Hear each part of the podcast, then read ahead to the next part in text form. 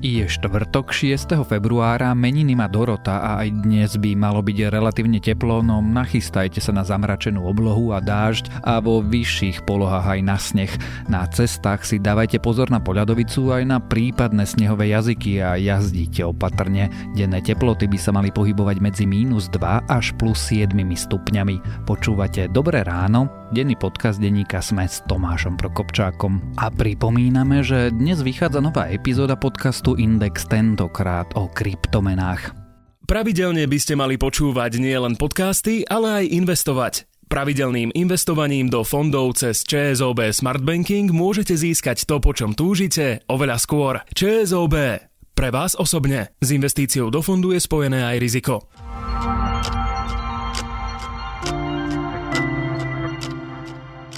A teraz už krátky prehľad správ. Vláda pošle Svetovej zdravotníckej organizácii na boj proti koronavírusu 200 tisíc eur. Organizácia teraz podobné dary zbiera a potom ich použije priamo v Číne na zmiernenie dôsledkov epidémie. Slovenská akadémia vied sa pokusí zastaviť odliv šikovných mozgov preč z krajiny. Na takýto projekt teraz získala 9 miliónov eur. Skúsi tak prilákať domov mladých vedcov. Na návrat dostane príležitosť 40 odborníkov, ktorí získajú dobré podmienky, no budú sa od nich očakávať špičkové výsledky. Európska komisia chce navrhnúť prísnejšie príjmacie konanie pre prípadné nové členské štáty. Takýmto spôsobom sa údajne snaží upokojiť Francúzsko, ktoré blokuje vstup Albánska a Severného Macedónska do únie. Cigarety môžu škodiť aj po zahasení, ukazujú nové výskumy. Z ohorkou sa totiž môžu nadalej uvoľňovať škodlivé chemikálie aj niekoľko hodín či dní a ich množstvo nie je zanedbateľné. Film Svinia ukazuje Slovensko oveľa tvrdšie, ako si vieme predstaviť, alebo aké naozaj je a je to úder, ktorý sa dá len ťažko spracovať. Podarilo sa však don dostať aj veľa citu a trochu krásy. V zásade to nie je nič iné ako väčší súboj dobra a zla, preto sa ani tento krutý príbeh nemusí skončiť beznádejne, píše o novom filme Svinia Kristina Kudelova a celú jej recenziu na film i viac nových správ nájdete na webe sme.sk.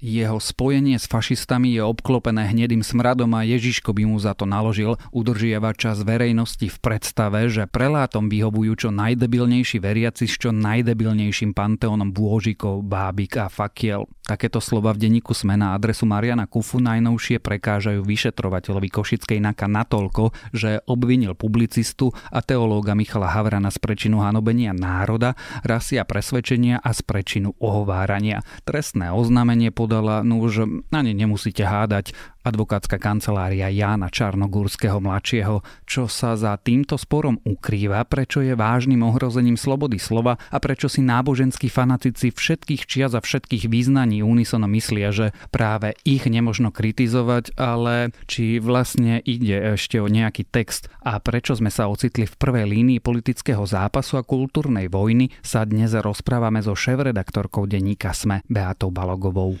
Nám starým nezrobia už nič ale zmagoria nám deti. Deti.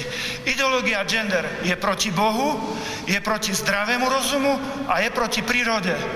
Proti Bohu. BEI, medzinárodné organizácie sa už niekoľkokrát vyjadrili, že narastajúci trend kriminalizácie kritiky náboženstva je akési vypovedanie vojny proti slobode slova. Tak si skúsme zopakovať, čo sa teda stalo. Vo veľmi vypetej spoločenskej atmosfére Michal Havrán skritizoval farára Kufu, ktorý nevyberavým spôsobom útočil na menšiny a naozaj zneužíval práve toto veľké vypetie aj emočné a, a silnú tému svojím spôsobom na politický účel. Havran nekritizoval katolíkov, nehanobil náboženstvo, ale vysmieval sa konkrétnemu človeku, ktorého mimochodom skritizovali aj mnohí ďalší duchovní. Dnes už KBS v oficiálnom stanovisku.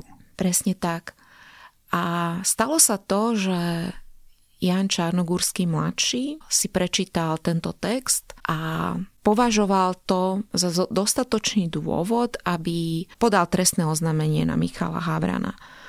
A nedá mi nepoukázať na dnešnú tlačovú správu, ktorú vydala kancelária Jana Čarnogórského, kde on hovorí, že verejné nenávistné postoje pána Havrana voči Slovákom katolíkom sú plne v súlade so zahraničnými záujmami zameranými na potieranie slovenskej suverenity a kultúry.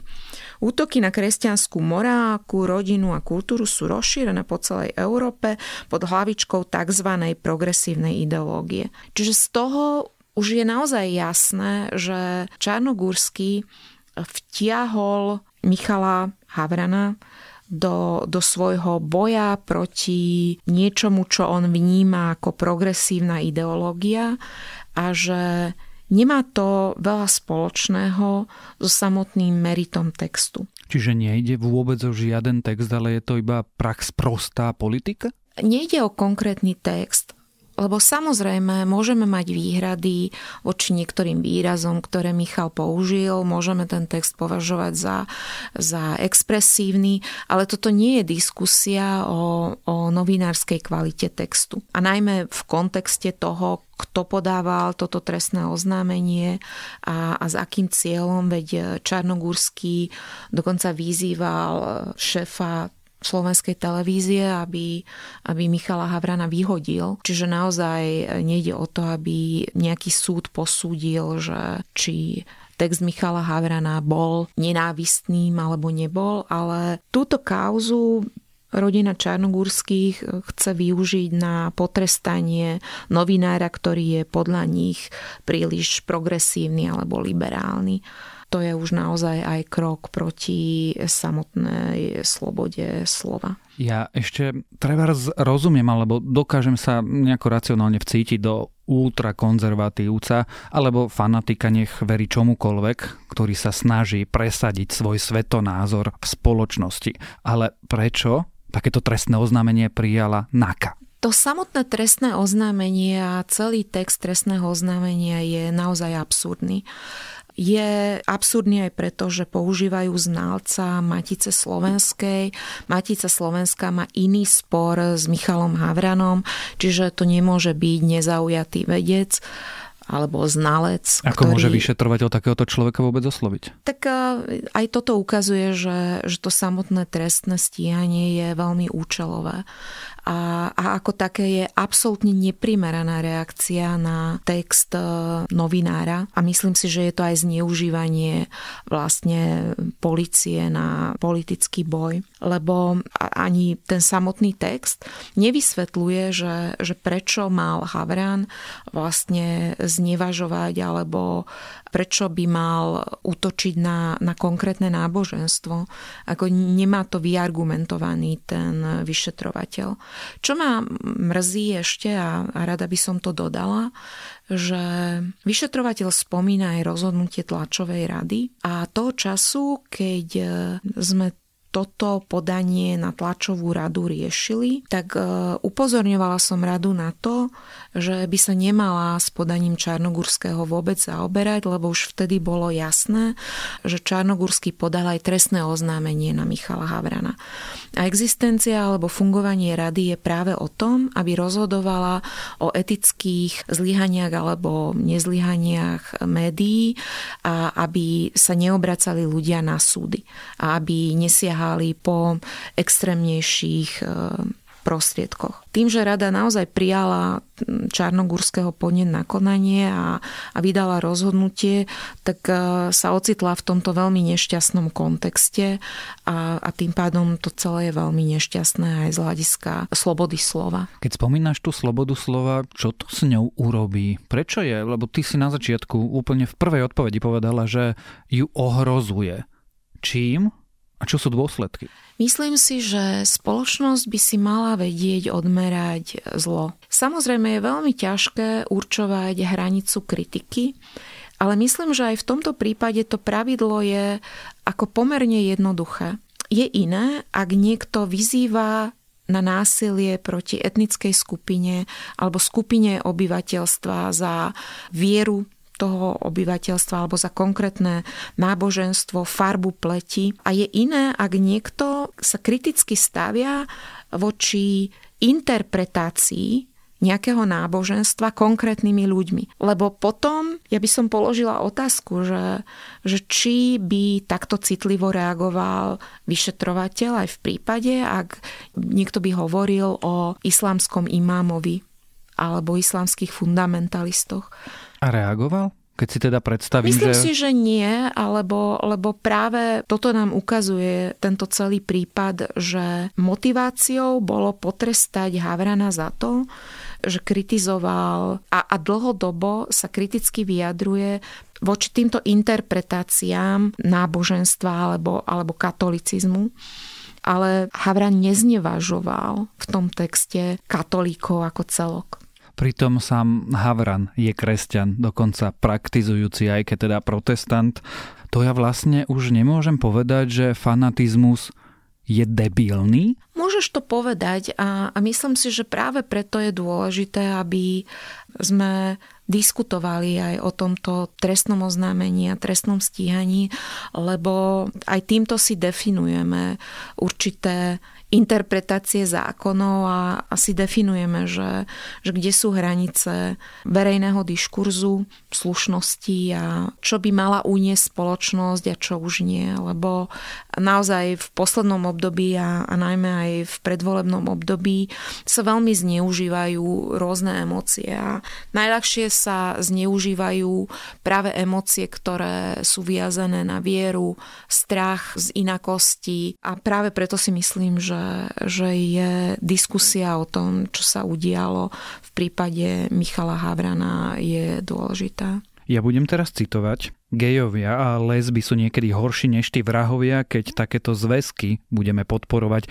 tak to nie sú obyčajní vrahovia, ale ja hovorím, že sú to masoví vrahovia, to je genocída národa.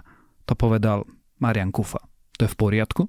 Na tieto vyjadrenia som myslela, e, keď som vysvetlovala, že Havran vo svojom texte reagoval na určité konkrétne správanie Kufu. A reagoval vlastne aj na jeho spájanie sa s neonacistickou stranou v záujme pretlačenia zákona. A tým pádom niektoré výrazové prostriedky, ktoré opakujem, môžeme považovať za príliš expresívne, môžeme diskutovať o tom, že či neboli príliš silné, boli silné, neboli, ale v konečnom dôsledku treba vnímať ten text ako reakciu na určité správanie konkrétneho kňaza. Čiže opäť nám to ukazuje, že, že nejde o hanobenie náboženstva ako takého. Ježiš Pilátovi povedal liberálovi, oveľa väčšiu vinu má ten, kto mňa tebe vydal. Kto to bol po našom liberálni kresťania? Kto sú to? Vlci v ovčom ruchu. Tak je to. Pomaličky ničia našu církev znútra v akom stave je naša krajina? Zjavne sme v nejakej kultúrnej vojne aj tu aj v iných textoch hovoríme o zmierovaní strán, o tom, ako naša krajina potrebuje kompromis a potom sa deje toto. Je to veľmi ťažká téma a som sa troška aj bála, že to otvoríš v tomto rozhovore, lebo naozaj žijeme v časoch, keď sme úplne posunuli definície liberál, posunuli sme definície konzervatívec a ako si nejakou extrémizáciou nášho chápania, čo tieto výrazy znamenajú, tak e, pre určité skupiny obyvateľstva absolútne znemožňujeme konverzáciu alebo rozhovor ako taký. A je to veľmi krátko zrake, lebo nevidíme, že politické skupiny, ktorým vôbec nejde o tieto hodnoty, ako vôbec nejde o to, že, že či budeme mať a ak, ak, akým spôsobom sa budú uplatňovať interrupcie na Slovensku. Nejde o, o to, že teraz pátrame po tom, aká je slovenská identita a nejde o to, že či tu bude hovoriť niekto iným jazykom, nejaká menšina, ale naozaj ide veľmi cynicky a vypočítavý právo o to, že či sa dostanú do parlamentu, aký politický vplyv budú mať. A na to zneužívajú vlastne radikalizáciou toho celého diskurzu, zneužívajú strach ľudí, zneužívajú neznalosť a naozaj desí ma, že dnes slovo liberál je ako keby oficiálne povýšené na, na nejaké hanlivé slovo, Popri tom e, liberálna demokracia je, je niečo, čomu sme sa 10 ročia hrdo hlásali a túžili sme po nej. Ja to ešte trošku posuniem. Slovo liberál je v istých kruhoch nadávkou, rovnako ako slovo konzervatívec je v iných kruhoch nadávkou. Dokážeme sa ešte v tejto krajine medzi sebou rozprávať ako slušní ľudia, bez toho, aby sme sa pozabíjali, alebo teda aspoň sa navzájom nenávideli? Mali by sme aj, aj my médiá snahu nejak zmierňovať tú priepasť ale úprimne hovorím, že neviem úplne, neviem si v praxi, akože napríklad v tom zápale predvolebnej kampani predstaví, že akým iným spôsobom to docieliť, než trpezlivo vysvetľovať každé zneužitie tohto kontextu a každé zneužívanie vlastne tzv. kultúrnej vojny na politické ciele. Dá sa s tým niečo urobiť? Myslí si, že to môže byť lepšie? Ja veľmi dúfam, že áno. O slobode slova Michalovi Havranovi a Marianovi Kufovi sme sa rozprávali so šéf-redaktorkou denníka SME Beatou Balogovou. Liberalizmus čo robí? Schvaluje hriech. Schvaluje za komunizmu tma, za liberalizmu hmla. Zasvietiš a v tme vidíš. Jasne.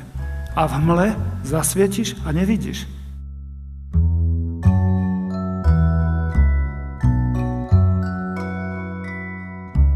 Vedeli ste, že v antickom Ríme sa tie nádherné sochy nezhotovovali ako kompletné sochy, ale predávali sa zvlášť ako torza a zvlášť ako hlavy. Presnejšie vraj sochár vytesal hlavu s podobou klienta a ten si vybral až u kamenára niektoré z vhodných tiel. Hlavy totiž ukončoval štandardný klin, torza zase štandardný otvor, aby sa hlavy dali dobre nasadiť. Občas to skončilo aj tak, že podoba zrelej ženy bývala nastoknutá na telo dospievajúcej dievčiny a teda teda proti gustu.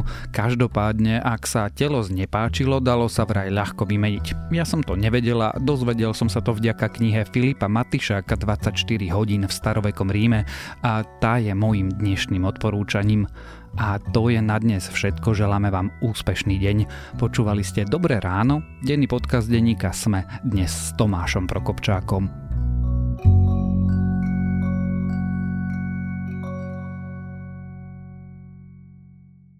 Pravidelne by ste mali počúvať nielen podcasty, ale aj investovať. Pravidelným investovaním do fondov cez ČSOB Smart Banking môžete získať to, po čom túžite, oveľa skôr. ČSOB. Pre vás osobne. S investíciou do fondu je spojené aj riziko.